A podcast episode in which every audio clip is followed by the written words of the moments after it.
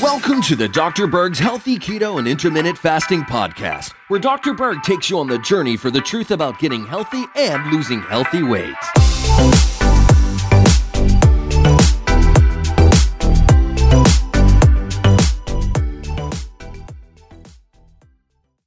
Let's answer the question what is the first sign of a zinc deficiency? Now, clinically, when you're deficient in zinc, all sorts of things happen a lack of growth, anorexia, tissue necrosis. You can actually get tissue dying from a lack of zinc, all sorts of skin issues, all sorts of digestive issues, infection, viruses, bacteria, hair loss, ulcers, and the list goes on and on and on you don't have a major deficiency, but you're just starting to become deficient in zinc. Well, to answer that, we need to kind of look at some other data. Number one, when you're low in zinc, you will have a lowered amount of very specific antioxidants glutathione, alpha tocopherol, and catalase, which has to do with the detoxification of hydrogen peroxide.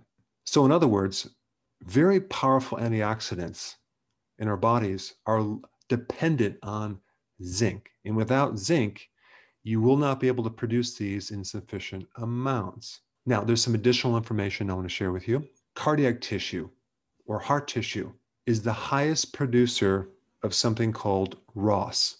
So just think about ROS as uh, something that creates a lot of oxidation. And the heart cells, as a tissue, if we compare it to other tissues in the body, has one of the lowest antioxidant capacity. Now, what does that mean? So, in other words, it becomes very susceptible to becoming damaged. This is probably why the number one cause of death is heart disease. The heart is not able to repair effectively. And the first symptom is you're going to get shortness of breath upon exertion.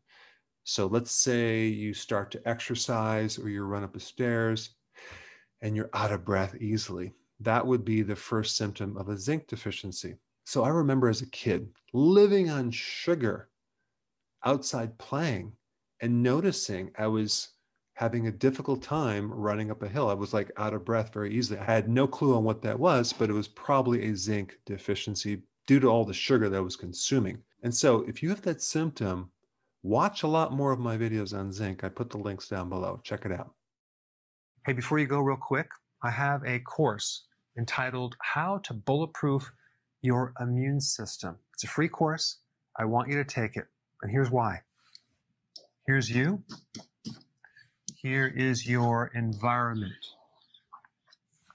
Everyone is focused on this over here, avoiding your environment.